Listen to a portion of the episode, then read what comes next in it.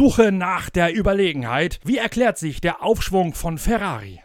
Dieser Podcast wird präsentiert von Shell Helix Ultra. Das Premium-Motorenöl für deinen Motor.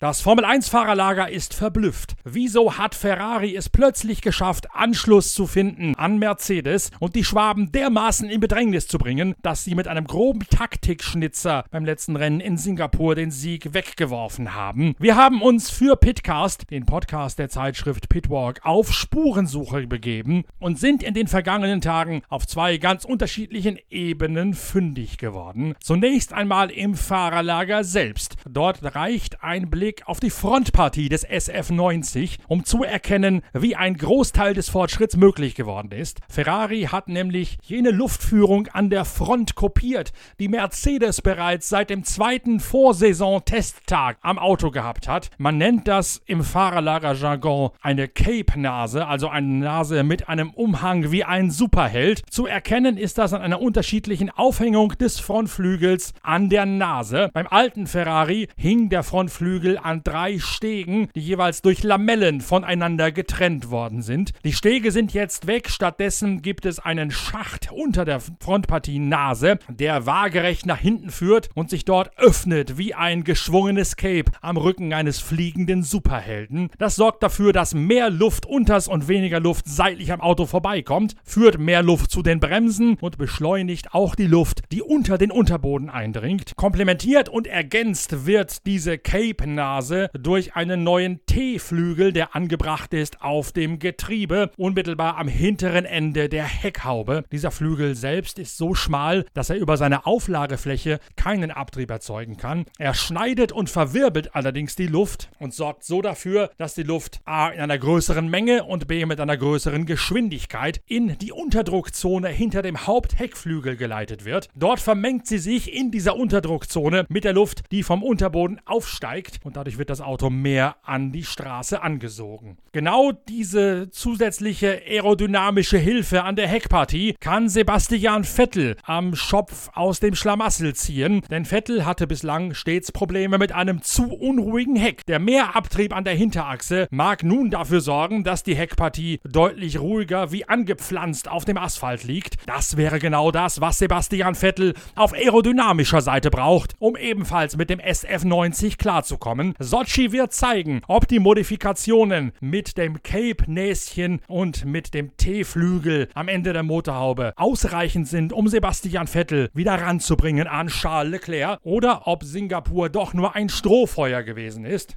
Ich habe da ein bisschen mehr zu im aktuellen Blog auf unserer Seite pitwalk.de geschrieben, denn was momentan bei Ferrari passiert, ist unheimlich spannend. Man sieht dort, wie die Formel 1 tatsächlich tickt, dass es immer einen internen Zweikampf teamintern um die Vormachtstellung geht und dass Sebastian Vettel tunlichst alles in Bewegung setzen muss, damit er Charles Leclerc wieder einbremst, um seine eigene Position bei Ferrari abzusichern. Wir recherchieren natürlich auch schon an weiteren Hintergrundthemen für die nächste Ausgabe der Zeitschrift Pitwalk und genau dort wird auch dieses teaminterne Duell und die Überlegenheit von Charles Leclerc samt der Gründe, was ihn so stark macht, eine zentrale Rolle spielen. Natürlich müssen wir deswegen Sochi, den Grand Prix am Schwarzen Meer, ganz genau beobachten, um zu gucken, ob der Trend sich vielleicht in diesen Tagen, in den englischen Wochen gerade umdreht. Für Sebastian Vettel jedenfalls sind das hier nicht nur englische Wochen, sondern die Tage des Alles oder Nichts.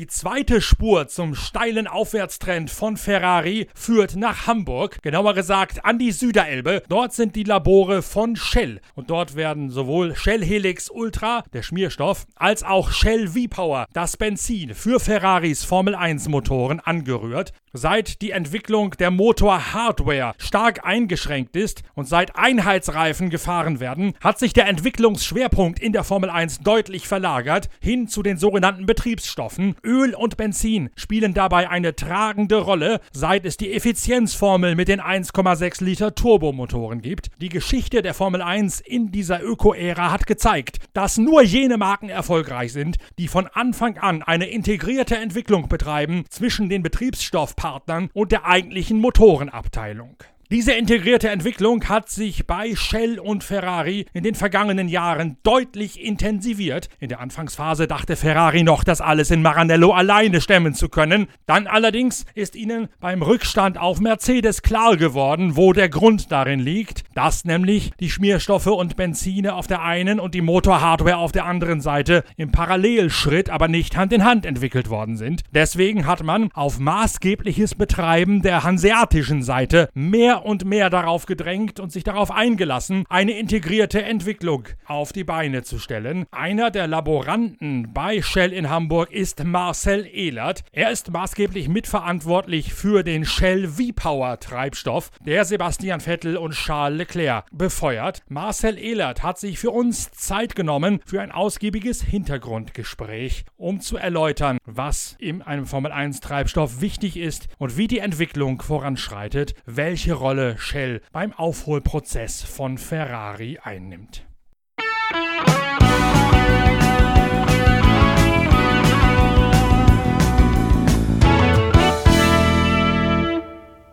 Christian Horner, der Red Bull-Teamchef, hat ja gesagt, aus der Ferrari-Box rieche es verdächtig nach Pampelmuse. Warum also muss ein Formel-1-Treibstoff dermaßen nach Grapefruit riechen, wie euer das tut? Ja, tut er das wirklich? Also ich habe ihn tatsächlich noch nicht so wahrgenommen, den Kraftstoff, dass der so riecht. Ähm, es gibt dieses Gerücht, ich habe das auch gehört und äh, mit ein bisschen Schmunzeln gelesen, woher dieser Geruch jetzt allerdings dann rührt, also aus dem Kraftstoff. Ich habe da kein Grapefruit reingemischt sozusagen. Ihr habt natürlich äh, spezielle Mischungen für Ferrari. Ich habe mal irgendwann gesagt, jede Woche fährt hier ein LKW raus in Richtung Maranello, um neue Mixe rüberzubringen, um zu gucken, was davon funktioniert und was davon nicht funktioniert. Ist das tatsächlich so, dass ihr permanent irgendwas Neues anrührt und warum? Es ist tatsächlich so, also die ähm, Verbindung zu Ferrari ist sehr, sehr eng seit Jahren, seit Jahrzehnten. Und ähm, es ist tatsächlich wahr, dass wir eigentlich jede Woche ein LKW dieses, äh, dieses Haus verlässt, mit Ölen, mit Kraftstoffen, die dann nach Maranello geschickt werden. Nicht immer sind das natürlich ähm, große Mengen Neuigkeiten, sondern oftmals sind es auch äh, ähnliche oder gleiche Kraftstoffe und Öle, um wo dann eben vor Ort in Maranello nur an den Motoren gearbeitet wird. Aber es geht auf jeden Fall immer Hand in Hand Shell-Produkt und Ferrari-Motor. Das ist das, was ihr so schön die integrierte Entwicklung nennt zwischen Maranello und hier auf der Hohen Schar in Hamburg. Erklär doch mal, was ein Formel-1-Kraftstoff heutzutage können muss, auch im Vergleich zu einem Serien-V-Power von euch. Ja, heutzutage, nach, oder jetzt, wo es die Turbo-Area ähm, ist in, in der Formel 1, ist der Kraftstoff natürlich nochmal ähnlicher aufzustellen, wie wir ihn auf der, auf der Straße sehen, im V-Power. Ähm, was er können muss, ist auf jeden Fall, oder was er mehr können muss, ist diesen hohen Ansprüchen, was Drehzahlen angeht und was Rausbeschleunigen angeht, gerecht zu werden, weil das immer wichtiger wird, die Aerodynamik damit zu unterstützen, dass du eben diese Geschwindigkeiten erreichst beim Ausgang der Kurve. Dafür, also da arbeiten wir sehr stark an diesen, an diesen Bereichen, dass der Kraftstoff eben ad hoc die Energie freisetzt und auch wirklich jede Einzelkomponente in diesem Kraftstoff wird an Energie gemessen. Nicht nur immer noch äh, oder nicht immer nur an äh, höchste Oktanzahlen, höchste PS-Bringer, sondern eben heutzutage auch effizient verbrennen. Wo du jetzt gerade sagst, ad hoc die Energie freizugeben beim Beschleunigen. Es gab mal vor ein paar Jahren eine Aktion, ich glaube sogar auch von euch, zusammen mit Ferrari, wo Fernando Alonso mal ein, sein Rennauto mit einem Straßen-V-Power befüllt gefahren hat, im Vergleich danach oder davor mit einem normalen oder mit einem Rennen-V-Power von euch entwickelt. Und dabei sei rausgekommen in Maranello, dass der, das Rennbenzin beim Beschleunigen Vorteile hätte, das Straßenbenzin aber in Sachen Endgeschwindigkeit Vorteile bringen tatsächlich war das echt ein sehr, interessante, sehr interessanter Test. Ist natürlich äh, nicht verifiziert groß, also es ist ja kein großer ähm, Testplan gewesen, es war eine einmalige Sache. Aber natürlich sitzen da dann die Leute und drücken so ein bisschen die Daumen, dass der extra designte Kraftstoff dann auch wirklich den Vorteil bringt gegenüber dem V-Power. Und in der Rundenzeit war es dann ja auch so. Aber interessanterweise war es tatsächlich so, dass, ähm, dass man durchaus Phasen hatte, wo man ebenbürtig war sozusagen. Aber es ist, muss man auch sagen, ob es negativ oder positiv ist, eher alles positiv zu sehen, weil natürlich dadurch auch gezeigt wird, dass unser Kraftstoff, den wir an der Tankstelle verkaufen, astreines Zeug ist. Aber es deckt sich ja mit dem, was du gerade gesagt hast, dass euer Formel 1 V-Power mehr Ad-Hoc-Leistung freigeben muss beim Beschleunigen als ein normaler Serientreibstoff. Genau, richtig. Also das, das ist einfach Schlüssel, ähm, um erfolgreich Rennen zu fahren, denke ich, wenn man, ähm, dass man sich da auf die besonderen Gegebenheiten einlässt. Also in der Formel 1 speziell ist es natürlich wichtig, aus diesen engen Kurven wieder mit voller Leistung rauszukommen. Wenn man dann erst eine Tausendstel Sekunde verliert irgendwo, das läppert sich über die Runde oder über die Renndistanz. Wenn man als normaler Straßenfahrer bei einer Tankstelle anhält, egal welche Marke, wird einem ja meist suggeriert, ein möglichst hochoktaniger Treibstoff sei derjenige, den man tanken solle, weil der mehr Leistung aus dem Motor rausholt. In der Formel 1 ist die Oktanzahl komplett frei aber es macht nicht unbedingt Sinn, wirklich bis an die absoluten Limits des Oktan, äh, der Oktanzahl zu gehen? Äh, es macht tatsächlich Sinn, höher zu gehen, als man vielleicht das auf der Straße so findet. Das kann ich auf jeden Fall sagen. Aber man muss dieses Wechselspiel finden. Also es bringt nichts, die höchst oktanzahlhaltigen oder die höchsten Oktanzahlen einzublenden in den Kraftstoff, wenn man dafür auf der anderen Seite verliert an, an Energie im Kraftstoff selbst, weil man eben ja heutzutage auf 110 Kilogramm im Rennen limitiert ist. Man kann nicht nachtanken und daher muss man da eine gewisse Balance finden. Oktan heißt ja aber auch, dass das Klopfrisiko steigt, wenn du dann in ein gewisses Maß der Oktanzahl hineingehst. Ist das ein Risiko auch in der Formel 1 oder ist das da eher sekundär? Fehlzündung, was ja dann im Prinzip dieses Klopfen äh, ist, gibt es immer oder sind immer, ist immer ein Risiko, aber dafür machen wir ja diese Hand-in-Hand-Entwicklung. Ähm, das wird von vornherein ausgeschlossen. Oder wenn man irgendwo mit einem neuen äh, Mix solche Sachen feststellt, dann wird natürlich auch Ursachenforschung betrieben und man weiß dann, wo man welche Schrauben drehen kann durch die relativ neuen Hybridregeln, die gibt es ja auch schon ein paar Jahre, aber sind immer halt die letzte, der letzte technische Schrei momentan sozusagen, hat sich, glaube ich, die, der, der, Fokus der Benzinentwicklung, der ganzen Motorentwicklung ja verlagert. Du hast nicht mehr nur einen reinen Motor, wo du möglichst starkes Benzin reinkippen musst, wie möglichst starken Espresso am Morgen, sondern du musst halt schauen, dass man das Ganze in ein, eine Komposition zusammengießt mit dem Hybridsystem, mit dem Abgasturbolader. Wie ändert sich dadurch die ganze technische Herangehensweise ans Benzin? Ah, ich, da ich erst dann, als diese Ära jetzt so schon angefangen hat, dazugekommen bin, kann ich nicht so den Vergleich zur Vergangenheit ziehen. Aber generell bin ich immer wieder verblüfft, wie viel man tatsächlich noch mit dem Kraftstoff oder auch dem Öl in der Entwicklung rausholen kann. Also ich bin kein Experte für irgendwelche Earth-Systeme und so weiter, aber also ich kann schon sagen, dass kraftstoffseitig immer noch viel, viel Luft ist. Also es ändert sich natürlich auch mit jedem mit jeder Idee auf der Motorenseite wieder der Anspruch und somit äh, ja, bleibt diese enge Verbindung einfach da. Aber platt gesagt musst du jetzt ja mit dem Benzin oder mit der Gemischanreicherung auch erreichen, dass hinten noch genug rauskommt an heißer Luft, um den Abgasturbolader anzutreiben und auch das Earth, wie du es sagst, also das, den Turbodynamo mit zu befeuern. Das heißt, du hast eine ganz andere Art, mit Benzin umzugehen, als wenn du mit einem Saugmotor arbeiten würdest. Ja, das ist richtig. Also diese gesamte Nachbereitung nenne ich es jetzt einfach mal, die muss man heutzutage mit einkalkulieren. Also es ist jetzt nicht immer einfach so Kraftstoff rein, verbrennen und gut, sondern man muss auch gucken, eben wie, welche Temperaturen erreicht man, wie verbrennt man, wie, ähm, ja, wie komplett ist diese ganze, dieser ganze chemische Umsatz bei der Verbrennung auch. Das wird alles be beurteilt. Das Stichwort ist da ja Lean Burning, also eine möglichst magere Gemischanreicherung zu haben. Dazu kann ich nicht viel sagen. Also ich bin kein, kein Motorenspezialist, aber wir, wir gucken natürlich, dass wir genau den Bereich, der dann im Lambda gefahren werden soll, dass wir den auch abdecken können. Dann erzähl mal prinzipiell, woraus ein Formel 1 Kraftstoff besteht. Man sagt ja immer, es gibt dieses magische oder mystische, geheimnisvolle eine Prozent, was anders sei als im V-Power auf der Straße. Ist das tatsächlich so? Ja, das ist aufgrund der Regeln tatsächlich so ein bisschen so zu verstehen oder man könnte es auf den ersten Blick so verstehen, weil es immer heißt, 99 Prozent ähm, des Formel 1 Kraftstoffs besteht aus den gleichen Komponenten wie der V-Power, den wir auf der Straße ha haben. Ist auch so richtig, also es sind 99 Prozent der, der Komponenten an sich sind gleich, aber die Komponenten, die wir aussuchen innerhalb dieser 99 Prozent, sind schon eine spezielle Mischung. Also wir nehmen nicht einfach äh, 99 Kilogramm von dem V-Power auf der Straße und packen 1% irgendwas anderes dazu. Nee, wir suchen für diese 99% schon die Komponenten, die wir am meisten gebrauchen können, was Energie, was Oktanzahlen angeht, äh, heraus. Also es ist eigentlich eine magische 100 Prozent. Also in der Praxis habt ihr irgendwo einen großen Tank mit V-Power stehen und nehmt daraus eine Probe, sagen wir mal, die ihr als, als Grundlage anfasst und dann von dort weiterentwickelt? Oder wie stelle ich mir die Entwicklung vor?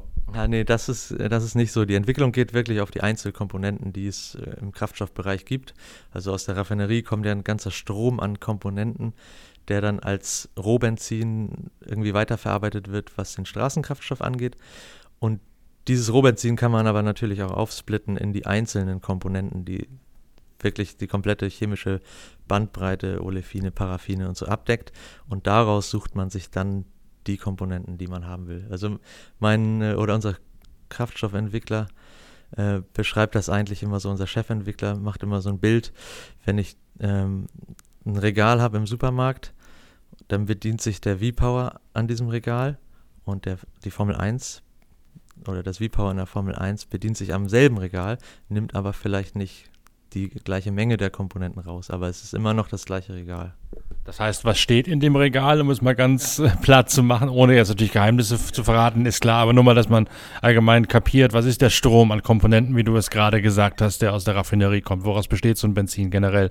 Was, was ist drin und warum und was muss das jeweils können? Ja, wie, wie ich gerade sagte, es sind im Prinzip Mischungen aus Paraffin, Naphthen, Olefine. Es sind gesättigte. Die machen alle was? Halt gesättigte und ungesättigte Kohlenwasserstoffe, die eben dann im Motor verbrennen.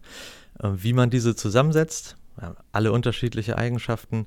Der eine ist vielleicht besonders schwer, also die, Dichte ist sehr hoch, die andere ist sehr leicht. Manche haben einen sehr hohen Dampfdruck, also sind verdampfen bei Raumtemperatur recht schnell, andere eher nicht. Und man muss genau dieses, dieses Gemisch finden, was in diesem optimalen Bereich funktioniert. Ja, das ist entscheidend. Also du hast nochmal, du kommst, nimmst aus diesem Regal die gerade von dir angesprochenen Wirkstoffe und guckst dann, was ist für die Formel 1 Bedürfnisse relevant, was ist für Straßenautobedürfnisse relevant und kippst dann obendrauf noch die Additive, die in diesem einen Prozent Freiraum sich befinden. So kann man es sagen, genau. Dieser eine Prozent ist eine Art Freiraum, wobei er auch nicht ganz frei ist. Also man darf nicht mehr, wie es früher vielleicht noch gang und gäbe war, irgendwo Blei verblenden oder Benzol. Also alle Sachen, die im Prinzip in der EN 228, also die europäische Norm für Kraftstoffe, ähm, verboten sind, sind auch in der Formel 1 verboten, einfach aus gesundheitlichen Gründen schon, da sind diese ausgeschlossen. Aber man kann eben über Additivierung, wir additivieren ja auch unseren äh, Shell V-Power auf der Straße, das macht ihn ja auch zu dem V-Power ein Stück weit. Diese Additivierung nehmen wir natürlich mit, beziehungsweise in den meisten Fällen ist es sogar so, dass die Formel 1 für uns auch als großes Test Bett gilt. Also da finden wir auch neue Additivlösungen, die wir dann später in den Markt integrieren können natürlich. Additiv ist ein Wort, mit dem man permanent konfrontiert wird bei uns in der Branche. Was genau machen diese Zusätze? Im Prinzip verbessern sie die Eigenschaften des Kraftstoffs auf ganz vielfältige Weise. Also wenn ich mir einen Kraftstoff nehme im Labor und ich habe da gar kein Additiv drin, dann kann ich den in Verbindung mit Wasser und ich packe ein Metallstück rein, dann korrigiert es sofort. Oder wenn ich ihn äh, abfülle mit der Zapfpistole, schäumt er wie, wie Sau. Das heißt, ich würde viel zu langsam, den Tankvorgang würde ich überhaupt gar nicht äh, schaffen. Ich müsste ewig warten, bis der Schaum sich wieder zurückgebildet hat, bis ich wieder nachfüllen kann. Und Additive verbessern im Prinzip diese Eigenschaften, die es dem Kunden einfacher macht und aber auch die Performance des Kraftstoffs verbessert. Welche Additive sind da besonders relevant? In der Formel 1, ohne jetzt natürlich wieder Geheimnisse preiszugeben, nur um allgemein zu erklären? Ja, allgemein ähm, relevant oder hauptrelevant sind sogenannte Friction Modifier, die im Prinzip nochmal das Öl unterstützen in Bereichen vom, vom Zylinder, wo das Öl nicht mehr rankommt, auch noch eine gewisse Schmierung zu haben. Das heißt, eigentlich, das ist sowohl wichtig natürlich in der Formel 1, wurde auch dort entwickelt, ähm, aber es ist natürlich auch unheimlich wichtig für uns später ähm, in den Autos, die wir auf der Straße fahren, weil das natürlich Haltbarkeit, Sauberkeit vom Motor, dadurch auch effizienteres Verbrennen und Kraftstoffersparnis bedeutet. Kann das Benzin da das Öl in dieser Form unterstützen, bei, sowohl bei der Reibungsverminderung als auch bei der Schmutzabtransportfunktion? Ja, Schmutzabtransport ist ein Tick schwieriger, aber in dem Bereich, wo der Kraftstoff rankommt, ist natürlich das genau das ähm, auch ein Thema, weil je sauberer du eben deine, deinen Verbrennungsraum hast, desto effizienter kann die Verbrennung ja auch laufen. Also es ist ganz entscheidend. Und schmierungs- und kühlungstechnisch ist es natürlich auch interessant, weil wenn dieser Additivfilm auch an den oberen Ring ähm, vom Zylinder noch rankommt, dann, ja, dann hast du einfach nochmal ein Stück mehr Schutz.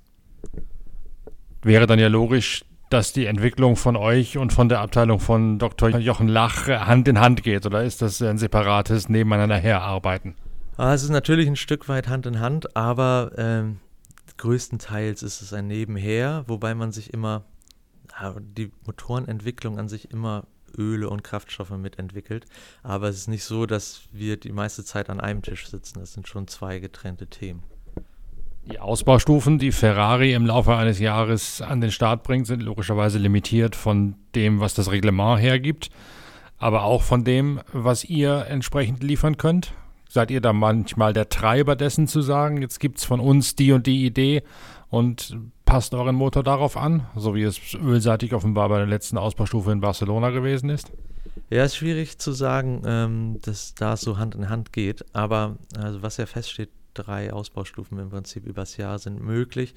Fünf Kraftstoffausbaustufen sind allerdings möglich. Also das ist auch festgeschrieben vom Regelwerk her. Ja, das ist vom Regelwerk auch festgeschrieben. Also wir dürfen als, als Shell dürfen wir fünf unterschiedliche Kraftstoffe pro Jahr bringen.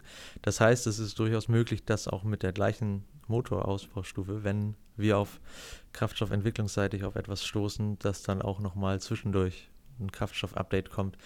Weil weiterentwickelt wird ja in Maranello trotzdem äh, auch mit der Motorenausbaustufe, die jetzt gerade betrieben wird, wird natürlich auch immer nochmal wieder neue Kraftstoffideen aus, ausgetestet. Ihr dürft fünf Kraftstoffe zum Einsatz bringen. Ihr könnt aber so viel experimentieren und so viel versuchen, wie ihr wollt, um auf den goldenen Schuss zu kommen. Genau, richtig, ja. Das, das ist das, äh, der große Vorteil, den wir haben. Ein anderer großer Vorteil in diesem ganzen Zuge ist natürlich die moderne Technik, Computersimulationen und so weiter. Das ist nicht nur noch die Rennstrecken werden am Simulator gefahren, sondern auch tatsächlich Kraftstoffentwicklung wird heutzutage viel am Simulator gemacht. Heißt, man weiß über seine Einzelkomponenten Bescheid und der schlaue Computer rechnet einem aus, was man zu erwarten hat und das wird dann im, im Motor überprüft. Wie geht sowas? Werden da die Molekülketten entsprechend simuliert und nachgestellt oder wie wird das am Computer rausgearbeitet? Oder vor, vorgedacht ist das bessere Wort? Ein bisschen kann man sich das so vorstellen. Also es gibt natürlich viel Literatur, die, die man lesen kann. Viele Universitäten arbeiten ähm, in der Erforschung von, von Reinstkomponenten. Ähm, und natürlich machen wir da auch mit. Ähm, so dass man wirklich für die einzelnen Chemikalien, Moleküle, wie du gerade schon sagtest, ähm, wissen kann, wie sich diese im Motor verhalten. Dann muss man halt irgendwann über die Simulation herausfinden, wie verhalten die sich denn, wenn die alle zusammenkommen. Weil natürlich komplexe Rechenmodelle im Hintergrund na, versuchen, das dann zu simulieren und dann gilt es herauszufinden, ob das ja auch der Realität entspricht. Und dadurch kann man natürlich einen viel größeren ähm, Ideenraum oder die, den Raum mit viel mehr Ideen füllen. Ist natürlich schwieriger dann aus diesen ganzen vielen ähm, Kraftstoffen, die man simuliert hat, die richtigen rauszusuchen in Maranello zu testen. Weil logischerweise kann man nicht hunderte, tausende Kraftstoffblends äh, in Maranello testen. Wäre logistisch und auch ja, gar nicht möglich, also ökologisch gar nicht möglich. Wie viele simulierte Blends gibt es denn? Auf wie viel kommt ihr im Jahr, die ihr durchrechnet? Aber ah, wir sagen, aktuell gehen wir so von 100.000 und mehr aus. 100.000? Ja simulierte, am Computer simulierte Blends. Ja gut, der macht ja auch die ganze Tag nichts anderes.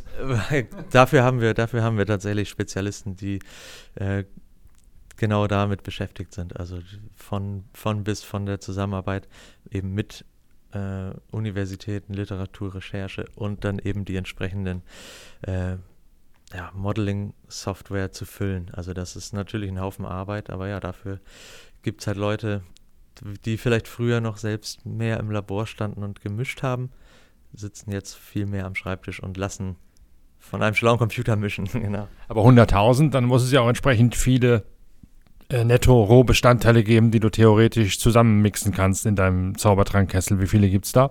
Ja, also generell sagt man, äh, dass ein normaler Kraftstoff oder ein V-Power von der, von der Tankstelle, da sind über 200 Basiskomponenten drin. Und Klar nehmen wir nicht 200 Komponenten, das wäre dann viel zu komplex für einen besonderen Blend zu machen, aber in so einem Kraftstoff, es gibt diese Rohbenzine, wenn man die komplett aufsplitten würde, könnte man noch viel mehr Einzelkomponenten daraus machen. Äh, viel mehr Isomere. Das reicht ja schon, wenn die Doppelbindung mal an einer anderen Stelle sitzt in so einem Molekül, wenn man sich das vorstellen mag.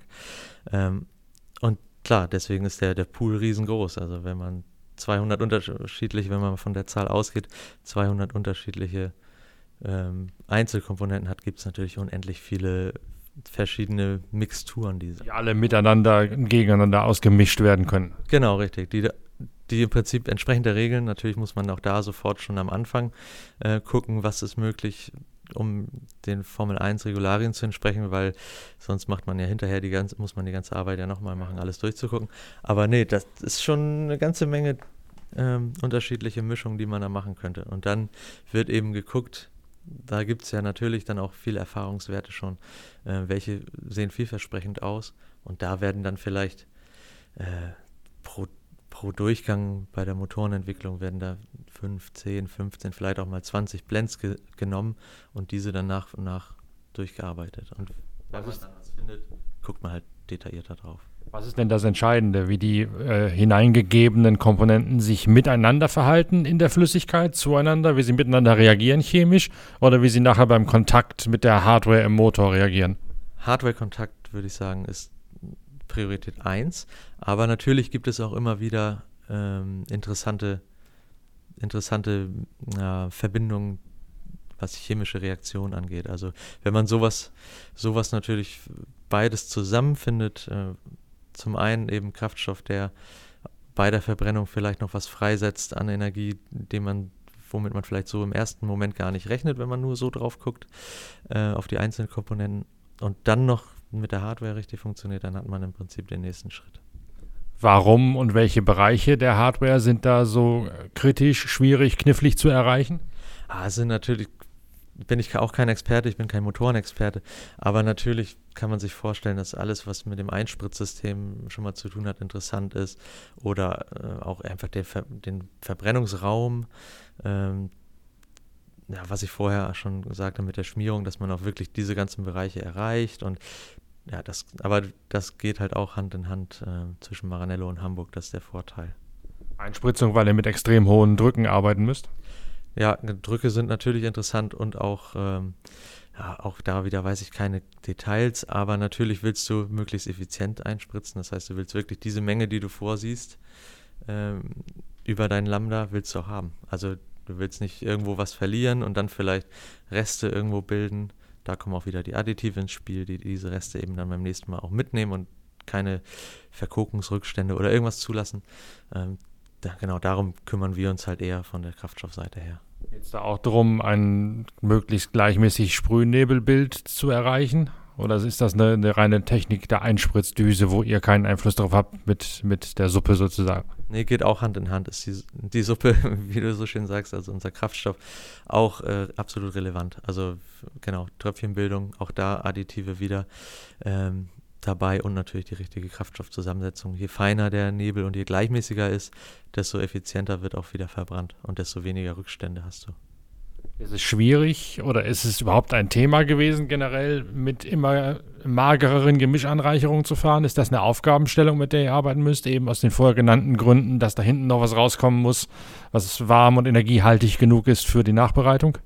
Ja, ist tatsächlich mit dem der Heizwert generell des Kraftstoffs ist absolut interessant für uns, aber natürlich auch in erster Linie, als es kam mit der, man wird nicht mehr nachtanken, man hat eine gewisse Menge, mit der man auskommen muss. Man muss aber auch am Ende des Rennens immer noch einen Schluck drin haben, damit die FIA eventuell gegenprüfen kann, den Kraftstoff. Das, genau, das, also ein Liter muss auf jeden Fall vorhanden sein. Ähm, das sind natürlich alles auch Herausforderungen, die uns umtreiben. Ja. Effizienzsteigerung ist das große Stichwort da. Wie macht man das? Auch wieder über die Komponentengemische. Also ganz klar, ähm, eben wie ich schon eingangs auch sagte, nicht immer alles, was Hochoktan hat, reinschmeißen, was vermeintlich PS bringt, sondern auch zu gucken, dass man eben einen guten Heizwert hat, dass wirklich aus jedem Tropfen, aus jedem Milliliter möglichst viel Energiegewinnung äh, da ist. Kannst du quantifizieren, wie sich das im Laufe der Zeit seit Einführung der Hybridregeln verbessert hat, in Prozentsätzen oder wie auch immer, was du da preisgeben kannst an Geheimwissen? Ja, also tatsächlich sind wir ganz stolz auf diese Zahlen, weil äh, wirklich 21 Prozent so berechnete, ähm, der, der berechnete Wert ist, äh, den Shell an Anteil hat an der Effizienzsteigerung des Motors seit 2014 bis jetzt, seit dieser Turbo-Ära.